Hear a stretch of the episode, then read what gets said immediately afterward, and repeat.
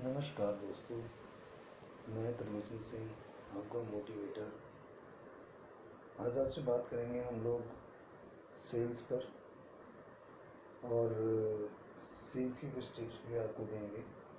Sales कैसे होती है, क्यों होती है, किस लिए की जाती है? और ऑब्वियसली एक सिंपल सा सवाल जो हर किसी के मन में उठता है। और इसका एक सिंपल सा जवाब भी है प्रॉफिट के लिए। अपने परिवार का पेट भरण पोषण के लिए और अपने बिज़नेस को आगे ले जाने के लिए। बस इसीलिए सेल होती है। बिज़नेस भी इसीलिए होता है सर्विस जो लोग प्रोवाइड करते हैं वो भी इसलिए होती है।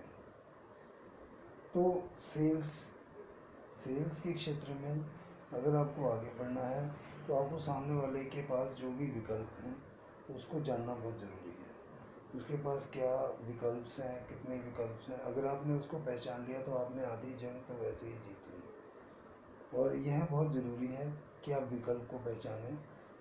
और आपके पास विकल्प कैसे हैं? किस तरीके के हैं? उसके पास विकल्प क्या हैं? और किस तरीके के विकल्प हैं? आपसे बेहतर हैं? आपसे कम हैं? कैसे विकल्प हैं? ये आपको जानना बहुत ज़रूरी है। और आज की सेल्स, बिज़नेस, सर्विस की दुनिया में आपके अगर आपको ये पता लग जाए कि सामने वाले के विकल्प क्या है तो आप आधी जंग जीत गए। और महत्वपूर्ण भी है, यह आपके बिज़नेस के लिए, आपकी सर्विस के लिए और आपके बिज़नेस के लिए।